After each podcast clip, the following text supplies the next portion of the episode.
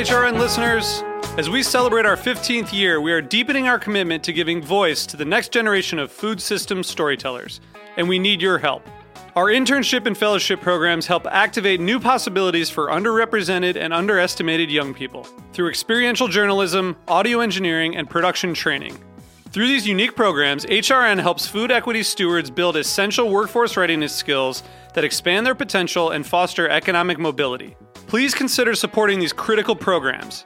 And with a minimum donation, you can be entered to win a dinner for two at an amazing restaurant in one of eight cities and tickets to a concert at a great venue in one of those cities. We have incredible partners across the country who have donated, as they also share our passion for helping to educate the next generation of food systems storytellers. Check out heritageradionetwork.org slash 15 to donate and enter to win today. That's heritageradionetwork.org slash 15 to donate and enter to win today. And make sure you donate before March 31st. Thank you. Today's program is brought to you by Korin, supplier of Japanese chef knives and restaurant supplies. For more information, visit korin.com. I'm HRN's Executive Director, Caity Moseman Wadler, with a preview of the latest episode of Meat and Three, our weekly food news roundup. We're counting down the days to the 4th of July, so this week's theme is independence. After all, we're an independent food radio station. HRN is a labor of love. Staff, hosts, and listeners all share the belief that storytelling can change the world, one bite or sound bite at a time. We take a moment to ponder our founding mothers and fathers, specifically what they were drinking during the Revolutionary War.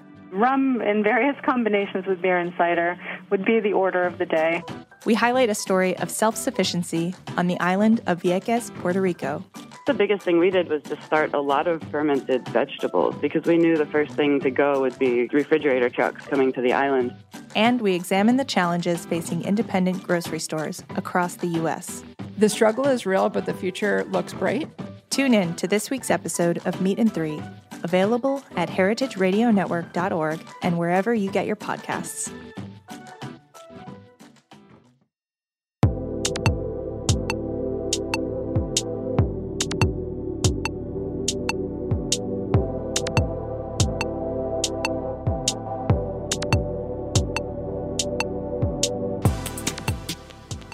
Welcome to Japan Eats. I'm your host Akiko Katayama, a food writer and director of the New York Japanese Culinary Academy, which promotes a deep understanding of Japanese cuisine in America. We are broadcasting live from a studio at Roberta's in Bushwick, Brooklyn. This show is all about Japanese food and food culture. We see sushi at every deli and supermarket, but what is beyond sushi? We hear dashi ramen izakaya, but what, what exactly are they? Japanese food is still a mystery for many people, so I'll try to demystify it in this program with my cool guests. And my guest today is Phil Rosenthal, who is the creator of Everybody Loves Raymond, which is the winner of 15 Emmy Awards. Now, Phil takes us to the most fascinating food destinations through the fantastic food travel shows called I'll Have What Phil's Having and uh, oh, actually, it received a Broadcast Media Award from James Beard Foundation and the new show Somebody Feed Phil. And he visited Tokyo on one of the episodes, and I was fascinated by his insight into the Japanese food culture. So today we'll discuss how Phil started the shows, what he discovered in Japan, and what is in common between a sitcom and a food travel show, and much, much more. But um, quickly before we start, uh, I have a couple announcements. First, I'll be uh, moderating a fun discussion about miso at MOFAD, the Museum of Food and Drink in Williamsburg, Brooklyn, on Thursday, July 12th from 6.30 to 8.30. The title of the event is The Multitudes of Miso, an evening with Bessou. And Maiko Kyogoku an executive chef Emily Yuen of Bessou, a charming Japanese restaurant in NoHo, will discuss the beauty of the Japanese superfood miso, how it is made, and how they use it at home and at the restaurant. The event includes a cooking demonstration and tasting, and tickets are available at mofad.org slash events, that is mofad.org slash events. And finally, the 22nd Sumo Stew is coming to New York on Tuesday, July 17th from 6 to 9 p.m. at Arrogant Swine in Brooklyn. As you may know, Sumo Stew is a seasonal live streaming event of sumo matches straight from Japan, and you can enjoy Japanese food from outstanding restaurants as you watch the matches. So it's going to be the biggest sumo stew ever, and the venue is outdoor for the summery weather. And this round of sumo will feature North Carolina barbecue style whole hog chanko nabe in collaboration with uh, Tyson Ho of Arrogant Swine. Tickets are available at sumostew.com, and that is S-U-M-O stew, S-E-T-W.com. And for Japanese listeners, there is a $10 off discount code. That's Japan Eats. One word, Japan Eats. So now let's start a conversation with Phil Rosenthal. Hello. Oh, welcome. it's my pleasure to be here. So, um, so you're originally from Queens, in New York. Yes. Welcome back from LA. I love it. so, uh, so what did you eat when you grew up in Queens? Not very much. Not very much. My mother is a wonderful person. If you've seen the show, you see her, you see my father. But cooking was not her strong suit. She she worked. My father worked, uh, and so we didn't have a lot of time or money to make good things. So, for instance, any meat was going to be very uh, inexpensive, and it was always gray and tough to chew. I used to say meat meat in our house was a punishment. Oh no! Yes, that's what it felt like. And we didn't get a lot of fresh vegetables, and we didn't get, you know, the idea of having Japanese food was completely not even a possibility. Really? Wow. No- I mean, nothing. No ethnic food of any kind. They came from Eastern Europe, and that was the kind of ethnic foods that we had. Uh, the only thing I would say my mother did very well was her matzo ball soup, hmm. which I feature in the New York episode mm-hmm. because I don't want to just make fun of her cooking. Right. I do exaggerate a little bit uh, because I get a lot of material out of it, but this she makes very well. That's what also love. Love is there. So That's right. That's right. right. And uh, so you became a famous as writer and the producer of the super successful American sitcom TV series. Of course, everybody loves Ray- Raymond, uh, which ran a total of 210 episodes over nine years. Yes. So why? Uh, what do you think was the key to become so successful as a writer and a producer of a sitcom? That's a good question. I guess if I boil it down, first of all, you have to be funny, I think. Otherwise, you don't have a chance. But funny is subjective. Do they have it in Japan? Um, I'm not sure.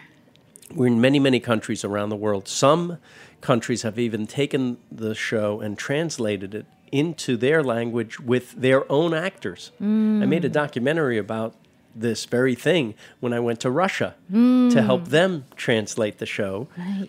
and cast their own people. It's called Exporting Raymond, hmm. and it's quite a cultural exchange program. Hmm. Uh, that's on Netflix as well if you want to see it. Right. But well, I, think- heard that, that the, there's no concept of sitcom in Ru- Russia when you brought the Exactly right. right. screen. That's right. It, the form didn't exist there until the nanny, which was a little before us. Hmm. And then they Sony Pictures asked me if I would like to go and do my show there, and I said, "Yeah, if we can make it a documentary, hmm. because that's interesting to me." right. And it turned out well. And and uh, to answer your first question about why I think Raymond was successful, I I, I chalk it up to one thing: relatability hmm. because we didn't do anything topical. There were no political jokes. There were no jokes about the celebrities of the day, and so you don't date the show. You you keep you want to be timeless, not timely, right? right. So maybe that's why around the world it's still on because we didn't do anything to date ourselves. Right. I actually watched the YouTube and uh, all the episodes, and uh, it's like regardless of uh, what nationality or what age group, Yes. you laugh at the same time. I get letters from Sri Lanka, people saying that's my mother. Which is impossible because I only knew how to write my mother. Mm. Well, actually, though, when I see your parents on your Yes. show, which we're going to talk about in a moment, Yes. I really thought, oh, that's like exactly my dad. He's going to say that too. Amazing, isn't it? Amazing how different people can appear to be and how we're all the same. Right. So that's the relatability. That's Yes. the essence of sitcom. Yes. So, um, so now you are a professional traveler, diner, uh, cultural reporter. That's what I think. Oh, On nice. Wonderful. I've never been called a cultural reporter. you really are, I think. Oh, thank you. Uh, so the shows uh, I'll have what Phil's having on Yes. PBS, and that was the first one, and the news somebody feed Phil on Netflix. So how did it all begin for you to become a main character of a food travel show? That's a great question too, because I did the uh, documentary. I now was someone in front of the camera.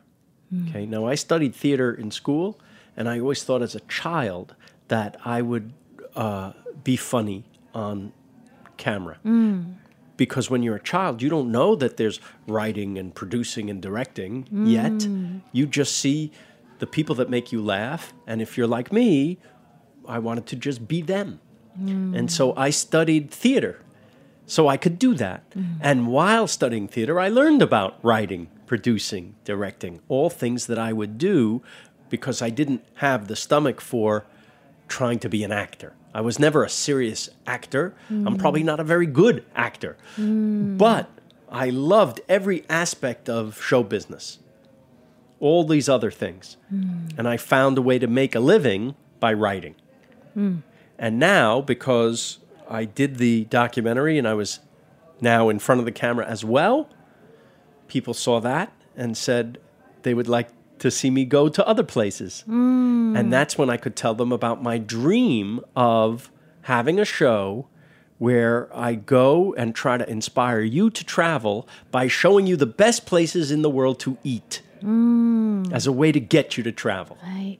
Well, I think. Um, well, I'm going to talk about the shows in a Yeah. moment more deeply, but I think the reason I think your show is very different is you have the view as a producer, so you can think of the mind and expectation of the audience. I think that's what it is. A li- maybe a little bit. Uh, you can't turn off that switch once it's been turned on, right? So there is that. There's the mind of the writer. There's the mind of the comedian, and there's the mind, I guess, of the tourist. Mm. Which is what I really think of myself as when I'm doing the show because I'm not a chef. Mm. So I have no expertise in cooking. Mm-hmm. I'm not a world traveler until you're seeing me in the show. Mm. So I am proudly and decidedly a tourist, which I think most of us are on the planet. Right. Interesting, because I think there's so many food shows and it gets Yes. a little too analytical. and Yes. it's very kind of fine dining oriented. Yes, and many people are into this and want to learn from mm. that point of view, and that's valid and great. Mm. And all the people that came before me, especially Anthony Bourdain, mm. was a superhero, like a genius in this medium, reinvented the whole genre. Mm-hmm. The way I sold my show, the way I told them, you know, why they should do a show with me was I said, I'm exactly like Anthony Bourdain if he was afraid of everything. Right. which I think most people who would watch his show would say, He's amazing. I'm never doing that. right. well, I saw you eating ants. I did it. I did it. That was, you know, a tiny step out of my comfort zone to do that, to eat an ant in Tokyo at Den. Have you been to Den? I haven't been, but I know this. Uh, he's such an amazing person beyond cooking. I love him. I loved him right away. And it's probably his personality that got me to taste this ant. So the plate comes, and it's a salad, a beautiful salad that you would be so happy to eat anywhere. On the plate were two black ants. And the first thing you think, if you're an American like me, is, oh, this, they should call an exterminator from the restaurant. this, they have a problem. No, they're there on purpose. Are they fake? Are they there for decoration? No, you're supposed to eat. Why would I eat that? Well, it tastes like lemon, he says. Hmm. Oh, in that case, can I have some lemon? and he said, try it. And uh, Yukari, who was sitting next to me, mm-hmm. she said, you got to try it. It's really good. And she popped it in her mouth. I'm like, Yukari, no. And she, she loved it. And so maybe I got a little brave because the cameras were on me. Hmm. Maybe that does you it. cannot chicken out. So You can't chicken out now. So I put this ant in my mouth. It was everything I could do to bite down on it. Hmm. And I was like, oh no. And then it was like somebody put a drop of lemon on my tongue. wow. So now I'm asking the chef, okay, so what did you do? You basted them in lemon so they taste like lemon? He says, no. These ants, not every ant, these particular ants, these specific ants from this part of this forest in Japan, these ants taste like lemon. Wow. Yes. Now, does it mean that now I look for ants everywhere? No. Not in But- Brooklyn. not in Brooklyn. not I wouldn't pick up an ant at a picnic and eat it. but it was very interesting the experience, and I'm glad I did it. Mm. Yes. So, do you think your doors are opening to to more kind of interesting culinary world Yes. since you started do, doing the show? Yes. They have Mm. to. Because the more you taste and the more you're rewarded for tasting, Mm. like delightfully surprised by Right. things that you didn't expect to be good, Mm. the more you want to try. That's interesting because Right? uh, I think you you know I think majority of us Yes. tend to be scared. You Yes. travel like you don't eat something crazy and you don't want to get sick yes, or like of course. so you're inviting us join me. It's okay. You can, I'm afraid, naturally. and I feel like if you watch me go to these places and try these things, you say to Mm. yourself, if that guy can do it, I can do it. Mm. And that's all I'm here for. Right. Thank you for doing that. so, um, is there anything in common between producing a sitcom and a food travel show? Yes, they're both storytelling. Mm. I'm telling a story. I am now combining everything I've learned about making a television show, right? The the producing, writing, editing, even performing, yes, uh, storytelling with the story I want to tell that means the most to me in Mm. life. I'm combining all the things I love in life. That is the subject of this show. The subject being family, friends, food, laughing, Mm. travel. All combined with what I know how to make a show. I'd even say that my show is part sitcom. Mm. Because what is a sitcom? It's taking a character and putting them in situations. Mm. So if I look objectively at myself in the show, I understand my persona, I understand who I am, Mm. and my producers, one of whom is my brother who knows me very, very well. Richard. Richard. he understands that if he puts me with elephants, it's going to be funny and unusual for Mm. me. And so that now you have a sitcom without trying, Mm. given who I am and my quote unquote character. Right. Now this now this same guy, let's see if he'll eat an ant. you know, I'm not thinking of that when I'm there. I'm really am experiencing it. I'm in the moment. I'm just there's no acting. I'm just Mm. being. But later in editing, I'm watching myself as I, and I have to be objective. I have to look at that guy Mm. and see, oh, this makes sense for that guy. Right. But uh, I think the difference is you don't have a set cast members, right? So each time you go, you have to create a new kind of Exactly. members. So, the other thing I learned from sitcom is that recurring characters are got start to uh, produce uh, audience loyalty. They Mm. like seeing the same characters. So, how about my parents? Ah. They are the same in every episode, and I Skype with them every episode. Mm. Now, I wouldn't do it if they weren't so funny. But they are funny and they add value to the show. I would even say they're the best part of the show. Mm. Other people tell me that too. It's annoying. I how how was your conversation, family conversation when you grew up? Must be funny. It was either funny or it was yelling. Sometimes both. Mm. So yelling over bad food or something like that. Anything, whatever it was. You know, it's a, it's this kind of I think very relatable house where tensions run Mm. high. People have their problems that they bring in to the family, to the home. They don't want to, but the outside world gets in, right? And you take it out on whoever's available. Right. That's what that's a family, Mm. and so you work through it. And as long as there's uh, deep love underneath, you Mm. get through it. Right. Nice. Okay. So by the way, I really look forward to the segment when your parents appear. You like it. Yeah, I Yeah. really love that. And look, you relate to it. This is what I've learned. If you're vague, meaning you try to reach everybody Mm. by not being specific, you're going to miss everybody. Because the thing that unites us is identifying with each other's specifics. So if you have a very specific Japanese way of living at home, and I see you go through a certain ritual, I'm going to relate to it. Mm. Not because I have that same ritual, but because you have a ritual. Mm. And I understand my rituals. So I relate just to the specific, the fact that it is a specific for you, mm. I relate. Does that make sense? Yes. So your parents, you say that my dad is like your dad, even though if you would look at both of them and the way they act, probably doesn't look that way on the surface. But you understand the thinking. Right. And the mother, who in any language, in any culture, is always going to be the mother, that is so true. is always going to interfere, is always going to run the house, is always going to be the boss, right? These are universal things. right. I think.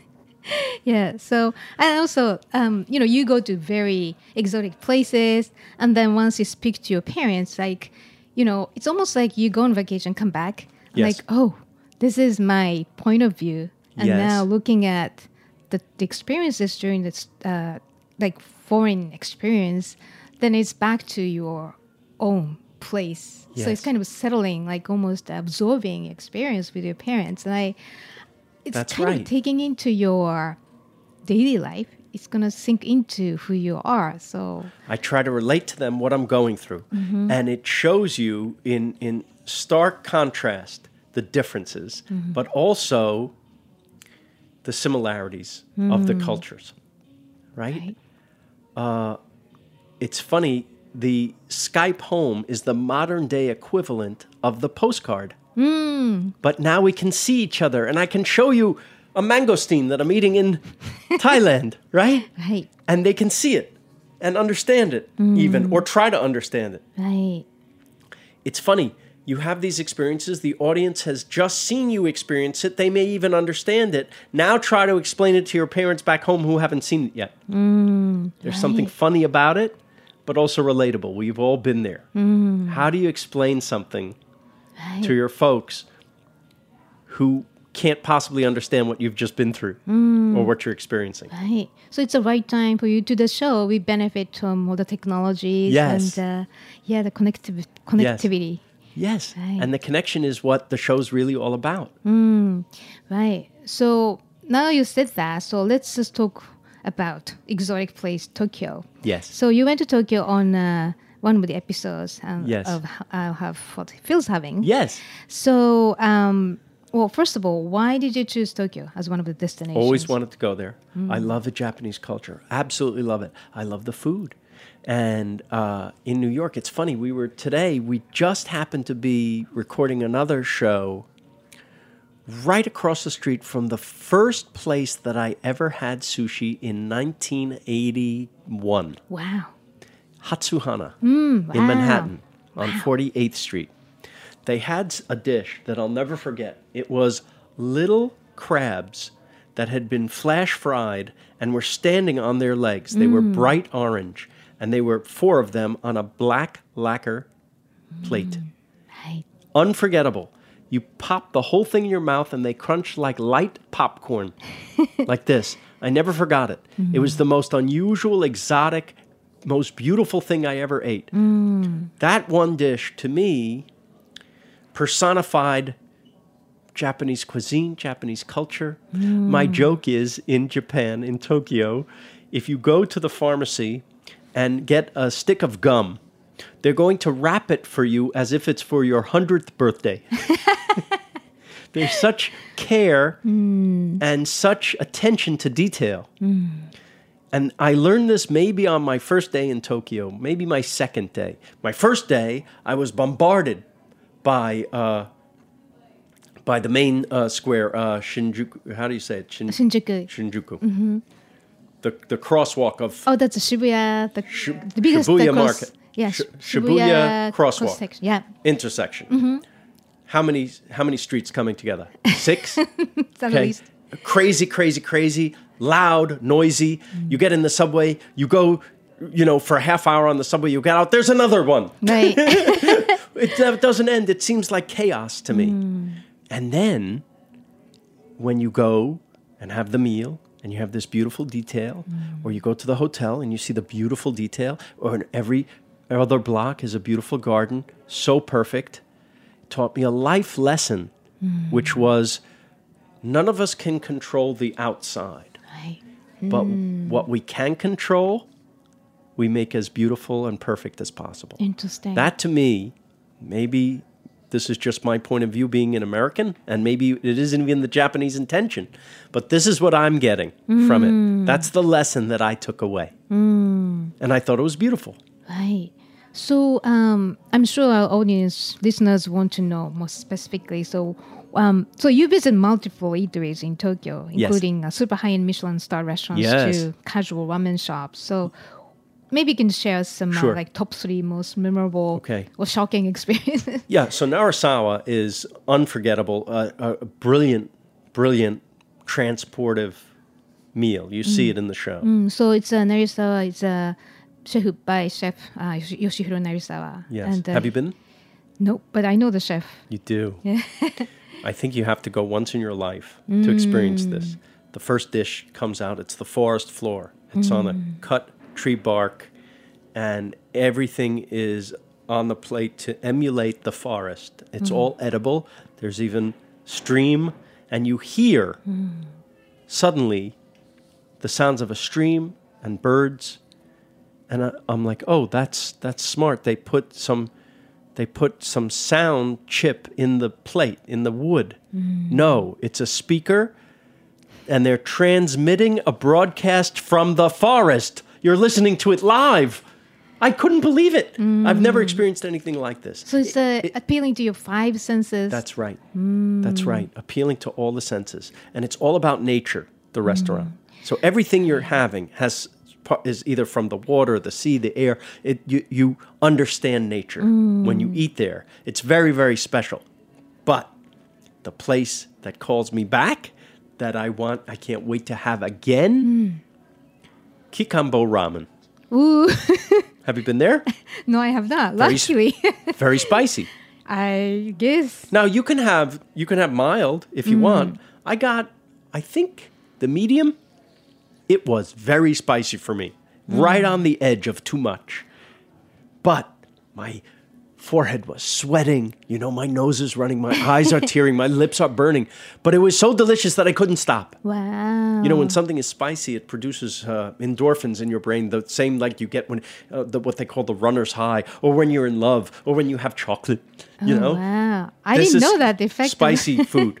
Yes. Wow. Uh, if it's too hot, then it's just painful. But if it's just on the edge, perfect, like these geniuses have mastered, Mm. Then it becomes one of your favorite things. Okay, so that sounds addictive. It is addictive. In fact, that's the one place that I want to go back to first. Wow. Yes. Impressive. I thought you, I, on the screen, I thought you were suffering quite a was. bit. but- but happy suffering. Yeah, not terrible. Mm. Okay, I was I'll sweating and everything, but it was so delicious I had to keep going. I finished the whole thing. wow. Okay, so I'll, I'll go there next time. Good. Kikanbo. Good. So one more. more Sure, anything. place. One more place where you are. You're gonna One go. more place. Let's see. trying to remember all the places I went in Tokyo. This is now a couple of years ago. Uh, for instance, I think. Um, well, Den would be the other one. That's a spectacular experience. I hope you you all watch that episode. Uh, I'll have what Phil's having is also on Netflix, so you can see it there too. It's the same show. right. It's just had a different title because it started on PBS. Okay, so yeah, Zaiyu Hasegawa. He's uh he's like a team player. So the whole restaurant, I think, is like a theater. That's what I. It is. Do you know when we said goodbye and it was lovely? We walked down the street outside of the place as we were walking away from the restaurant. When we turned back, the entire staff of the restaurant, six or seven people, were standing in the doorway of Den, still waving goodbye to us. It was the most charming thing I've ever seen. They didn't even know if we would turn around again. They just were there waving, Right. almost as a ritual. Well, however, I think this is pretty standard for Japanese traditional. Because one, for instance, I happened to go to uh, one of those classic restaurant, New York version. last night. Yes. And then the whole team was waving for me when I left. Which what's the name of That's the uh, restaurant? the new place is called uh, um, the Yamada Chikara. It's in uh, it's a really new place. Okay, so I go to sushi bars all the time. I go to Japanese restaurants all the time in America, in Los Angeles especially, Mm. where the sushi's very, very good. Mhm. Nobody's ever waved goodbye to me there. I think that actually the intention of the chef is to bring that culture Yes. to New York. Great. Yes. Wouldn't it be sweet if everybody could do that? I understand why they can't. They're very busy. but you feel very special. Mm. And look how years later I still remember this gesture. Right. It's lovely. Mhm. So it's a loyalty. Like you really want to be there whenever you get a chance. It's Tokyo. I haven't been all over Japan. In fact, that's the only place I've been to in Japan. Mm. But it's the most food centric place I've ever been. Every other doorway in Tokyo seems to be have something to do with food. Right. We are food obsessed. Food obsessed. and then you have the the crazy uh, pop culture uh, commercial variations that we don't have. For instance, flavors of potato chips Mhm. or Kit Kat bars in many, many, many, many different flavors. They become a cult obsession. So the food itself is part of pop culture, Mm. the way a new song would be on the radio. Right. The different, the new flavor is here. Mm. So I think in the Japanese nature, if, if you see something, you have to keep inventing new. Yes. And perfect it. I don't know. It's something there. It's I love a culture like this, Mm. even if it's not mine. But that's what makes the world beautiful, isn't it? That we have all these differences. hmm Oh, we share everything. That's Yes. why this country invented a Californian roll. So I think That's it's, right. It's a part of Japanese culture now. There was a very famous uh, sushi chef. He's still alive, but he d- stopped uh, working. Named Nozawa in Los Angeles. Did you know him? Mm, Right. The original. The original. Mm. He refused to serve a California roll. He refused to serve a spicy tuna roll. These were not authentic Japanese creations. Mm. And sometimes Californians, Los Angeles people, would insist on having them because that's what they were most comfortable with. And he Mm. would say, I'm sorry, we don't do that. There's even a sign on the wall no California roll, no spicy tuna. and it said, instead of that, it said, today's special, trust me, Mm, which I did Mhm. because he taught me about sushi. He really taught me because I was very interested. Mm. He could be very harsh. In fact, if you asked more than once for the California roll, he would say, Get out. Oh no, you're prohibited. Get out. oh my god. he would say, Get out if you asked somebody to move their chair so you could sit next to your person. Get out. Oh, maybe that's the key to preserve the tradition so stubbornly, like Japanese. Well, I think it's all about personality, his particular personality. Mm. But he is a genius and he taught many, many uh, chefs Mm, uh, the right way to do sushi. right. Wow. So now that's why there are so many expensive sushi restaurants that can survive in this economy Yes. in whole People United value States. it. First of all, it's healthy. Mm, And second of all, it's delicious. right. Okay. So um, the other thing about your show uh, is that on each, each episode you always seem to have rich cultural experience through local people. So did you have any interesting human encounter in Tokyo? Always, yes. Mm.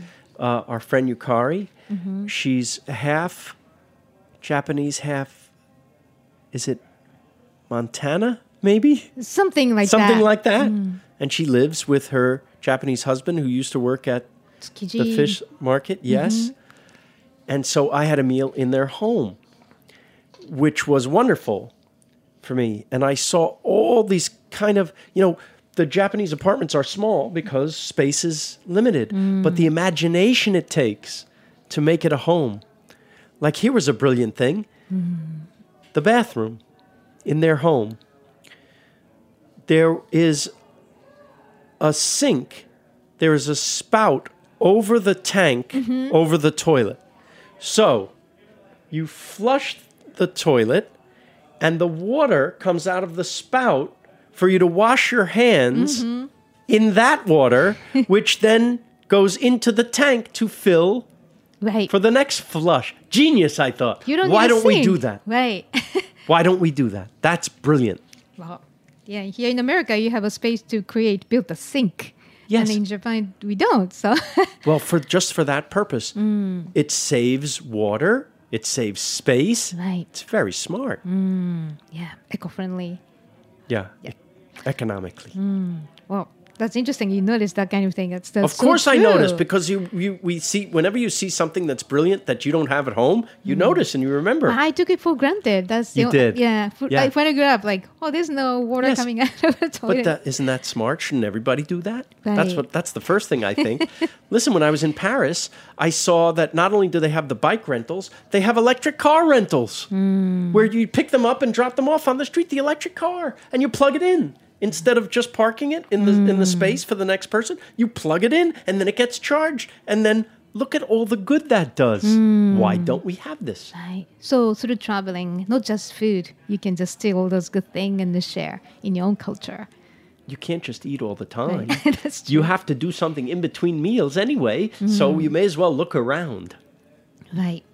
So, um, and you had a lot of footages, I, I'm sure, like, you know, when you travel, for instance, Tokyo. I mean, I, I don't know. The show was only one hour, so Yes. you have so many 10 footages. days. Oh, yeah, right. 10 But days of filming. Yeah. So, is there anything I cannot see on the screen, but you want to share? I'm trying to think.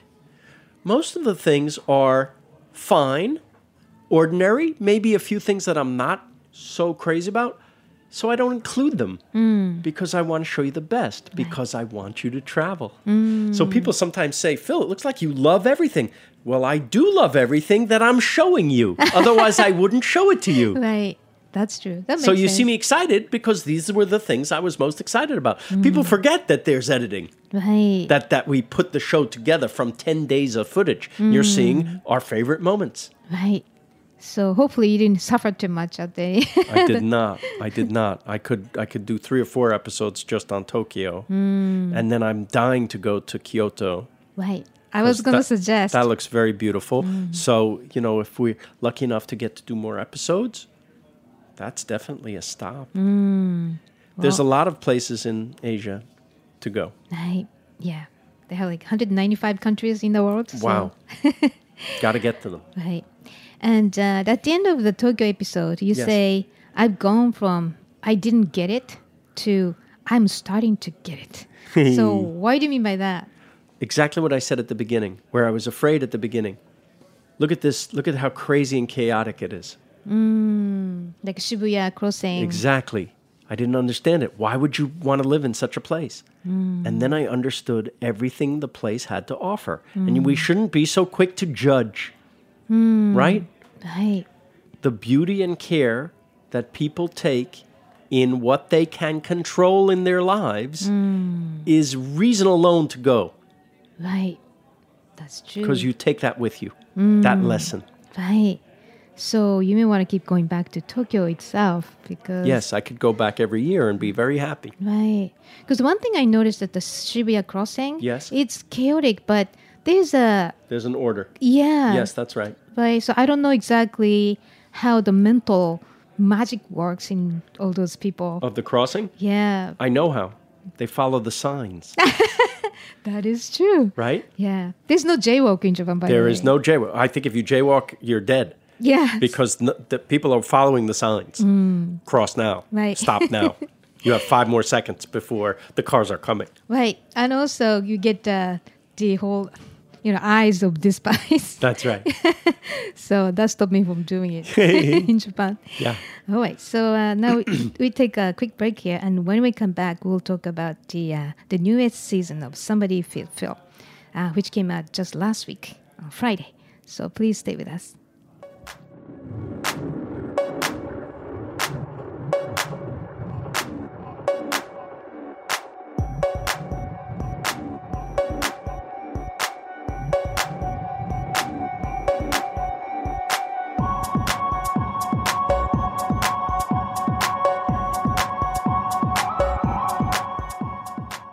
Today's program is brought to you by Korin, supplier of Japanese chef knives and restaurant supplies. Korin is proud of their Japanese culture and traditions, but they want you to know that their products are not just for Japanese restaurants. Their knives and tableware bring out the best qualities of food from every culture and fit into every restaurant, from French to Pan Asian to American, and that is why they're located in New York City, where people from every country in the world come to eat. Korin's unique store in Lower Manhattan is home to perhaps the most extensive collection of Japanese chef knives in the world, including Japan, plus the rarest natural sharpening stones and exquisitely designed tableware. They also host special events such as knife sharpening demonstrations and parties with New York's most famous chefs and restaurateurs. Korin is dedicated to this ideal, bringing the implicit and elegance of Japanese culture to your table, be it in your home or in the finest restaurant. For more information, visit Korin.com.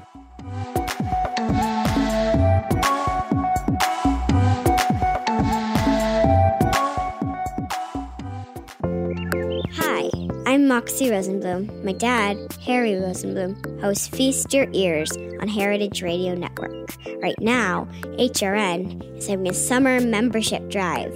Becoming a member is so easy, and you'll help support shows like my dad's.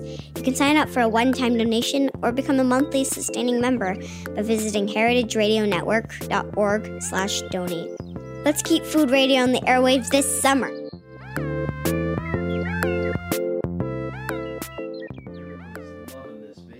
Welcome back. Uh, you're listening to Japan Eats broadcasting live from a studio in Bushwick, Brooklyn. I'm your host Akiko Katayama, and my guest today is Phil Rosenthal, who is the creator of Everybody Loves Raymond, and now the creator of the two fantastic food travel shows called I'll Have What Phil's Having and Somebody Feed Phil. Um, so let's talk about Somebody Feed uh, Phil, which came after I'll Have What Phil's Having. And um, so the I'll Have What Phil's Having and uh, Somebody Feels, they are basically the same. Yes. Okay, so I'll Have What Phil's Having was made for PBS a couple of years ago, and then Netflix came along and picked up the show and changed the name. But it's the same show. Right. Okay. Uh, so the first season of uh, Somebody Feed Phil came out in uh, January 2018 with six episodes, which I quickly finished watching. and uh, you went to um, Bangkok, Saigon, Tel Aviv, Lisbon, New Orleans, Mexico City. And second season, um, it just came out last Friday, Friday. yeah. So where are we going? Copenhagen, Dublin, Buenos Aires, Venice, Cape Town, and New York. New York. Yes. So, uh, but by the way, how do you select the, all those destinations? Oh, uh, uh, if I'm trying to get Americans to travel, I'm starting with what I think of as Earth's greatest hits. Mm. Right. The, the most popular place on Earth, and for Americans, the most accessible. Mm. Places where most people speak English. You'll have a hotel, there'll be a bed, there'll be a pillow, there'll be food that you at least recognize mm-hmm. if you live in a city. Right. Uh, Two thirds of Americans don't have a passport. Wow, that many. That many. And that's including everyone who came to America with a passport. And only mm. 10% of those people use their passport. So I think that the world would be better hmm. if everyone traveled a little and experienced other people's experiences. Mm, and find different toilet system. That's right. and different ways to live life and different ways to appreciate life. Hmm. I'm not saying that if you go to Japan, you should come back and start acting the way they do in Japan, but you might get a little insight into a different way of thinking that hmm. might enrich your life, that you can apply to your life. Right. So out of uh, the season uh, two, which Yes. actually uh, the the second course, the first uh, season was called the first course. Yes. So the the second course, what Yes. kind of uh, like cultural um, discovery did you have? Wow. Well, so many. Every place you make a cultural discovery, right? Even if it's just, uh, look how similar it is to ours. Um, but you know, when you go to Europe, let's say, they take a time out of the day. Like from two to four mm. o'clock, you can't go shopping. Mm. They shut down. Right. At first, I thought when my first trips in the 1980s, when I first went, I'm like, this is crazy. Mm. Why would they shut down? And then a day or two later, I start to understand. Oh, they want to enjoy the day.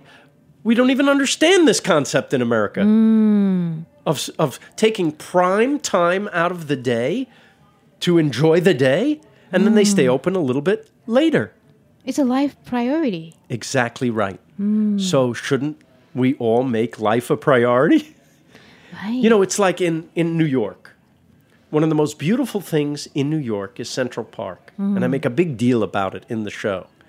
Here is some of the most expensive real estate on the planet Mm. that's been left alone as free space for the Mm. people to enjoy life, a life priority. We're going to take this, they could make a fortune just taking a tiny chunk out of it and selling it. Right. Nope, you cannot touch it. This is for the people, Mm. rich or poor, any color, any place, anywhere. You can come and enjoy Central Park for free. Mm. But can you imagine how much creativity or rest or energy that park can create for human beings to spend time? Can you in the park? imagine how much has already been created in the world from people sitting in Central Park? Mm, right. Right? So it's one of my favorite places Mm. in the world. And it's because it embodies this spirit Mm. of taking that time Mm. and space Right. and devoting it to the enjoyment of life. Mhm. Because imagine New York without it. Unrelenting grid of city, Mm, that is true. right? Mm.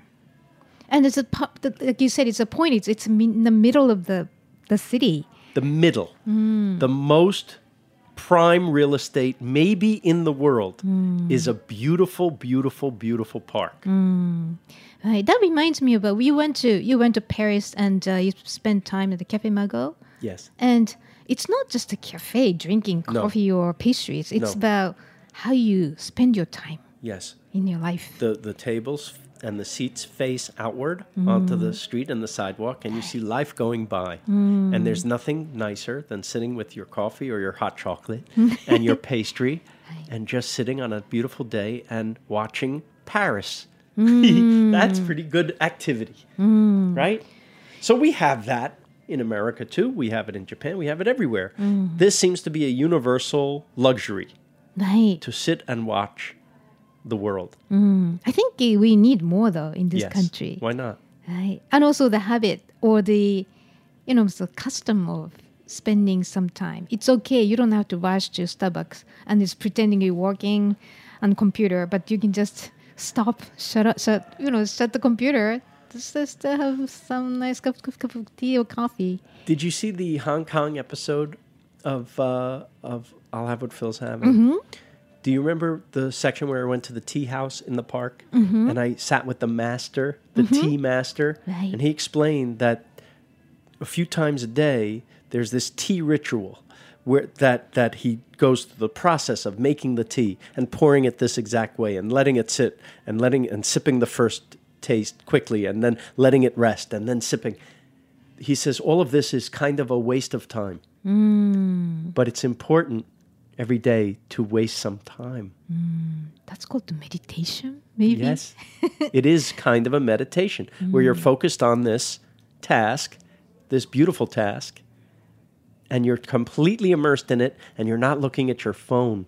Mm. right. You can't do that with the, Exactly. you're spending time with tea. Exactly. Right. And then all the nutritive properties of tea Mm. and how beneficial it is for us. This is this is just a widely known fact now. How good Mm. tea is for you. Right. Interesting. I think in this country, um, you know, it's like having a good coffee is good, but there's always information online. Drinking too much co- coffee is bad.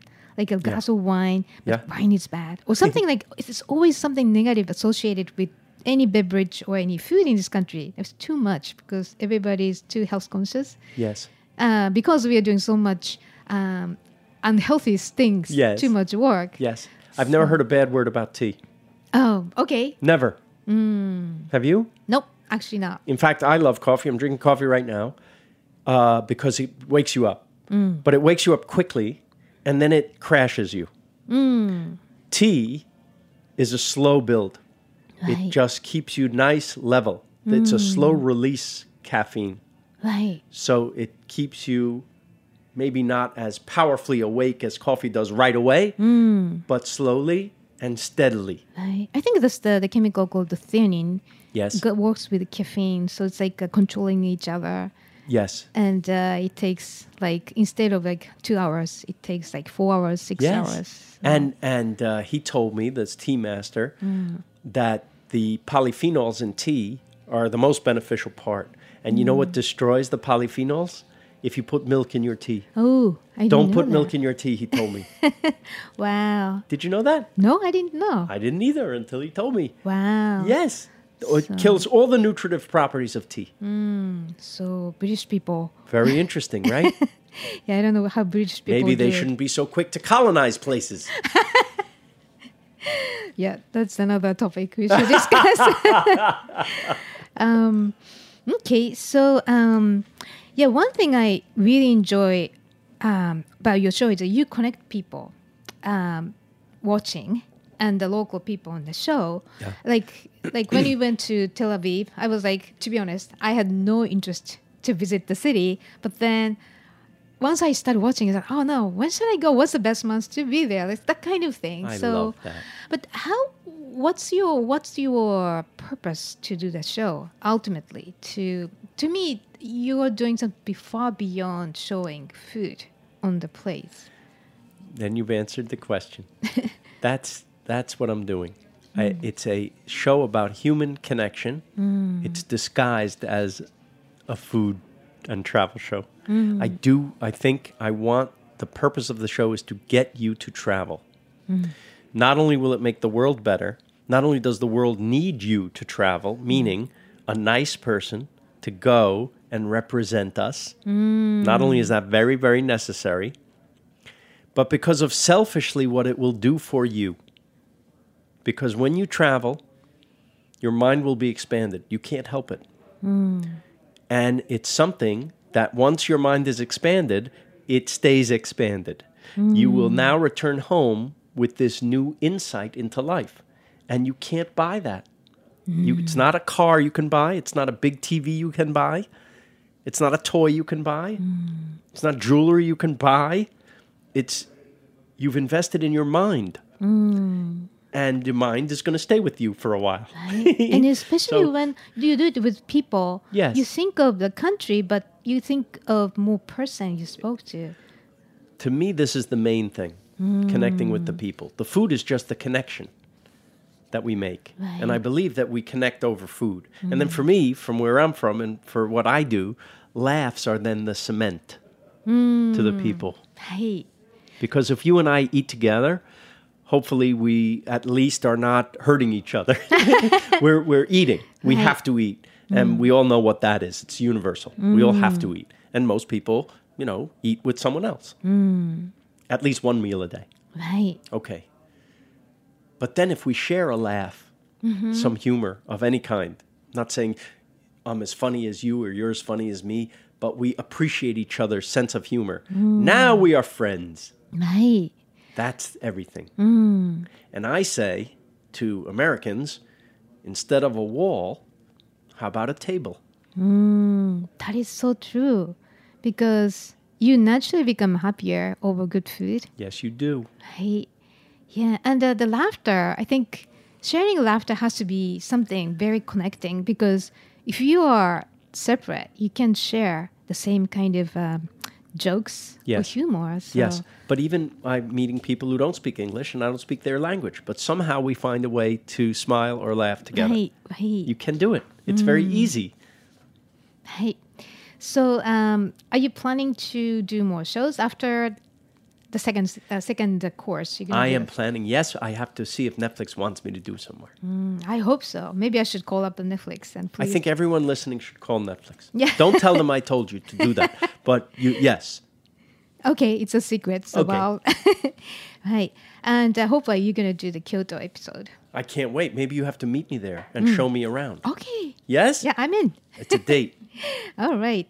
So, um, okay. So, where can we find your update online? Like all those social. Very good. Okay, so I'm on Twitter, Phil Rosenthal. Mhm. Phil.Rosenthal, Instagram. Official Phil Rosenthal on Facebook. And now, today, we are announcing a website that has everywhere we went on the shows. Oh my god. So it's all the restaurants, all the locations, the addresses, how to make a reservation. It's all there. Plus deleted scenes from the show and other things that I'm working on. It's called philrosenthalworld.com. Wow. philrosenthalworld.com. So people are writing to me, what was the name of that place? What did you order there? Now I can point them to Right. somewhere. You can save a lot of time by doing it. philrosenthalworld.com. right. Okay, I'll bookmark it. So, all right. So, thank you for joining us today, Phil. Oh, I loved and it. Thank Everybody you. loves Phil. Oh, sweet. I love meeting you. thank you. And uh, please continue traveling and eating for all of us. Okay. All right, so listeners, um, if you have any questions or comments about the show or suggestions for show topics or guests, please contact us at Japan Eats at the heritageradionetwork.org or akikokatayama.com. And Japan Eats is live at 3 p.m. on Mondays and always available at heritageradionetwork.org, iTunes, Stitcher, and Spotify as a podcast. And, and our engineer is David Tatashore. And thank you for listening. I'll see you next week.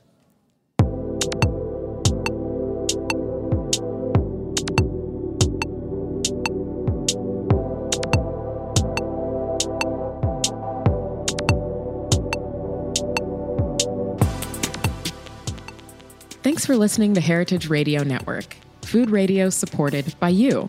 For our freshest content and to hear about exclusive events, subscribe to our newsletter. Enter your email at the bottom of our website, heritageradionetwork.org. Connect with us on Facebook, Instagram, and Twitter at heritage underscore radio. Heritage Radio Network is a nonprofit organization driving conversations to make the world a better, fairer, more delicious place. And we couldn't do it without support from listeners like you. Want to be a part of the food world's most innovative community? Rate the shows you like, tell your friends, and please join our community by becoming a member. Just click on the beating heart at the top right of our homepage. Thanks for listening.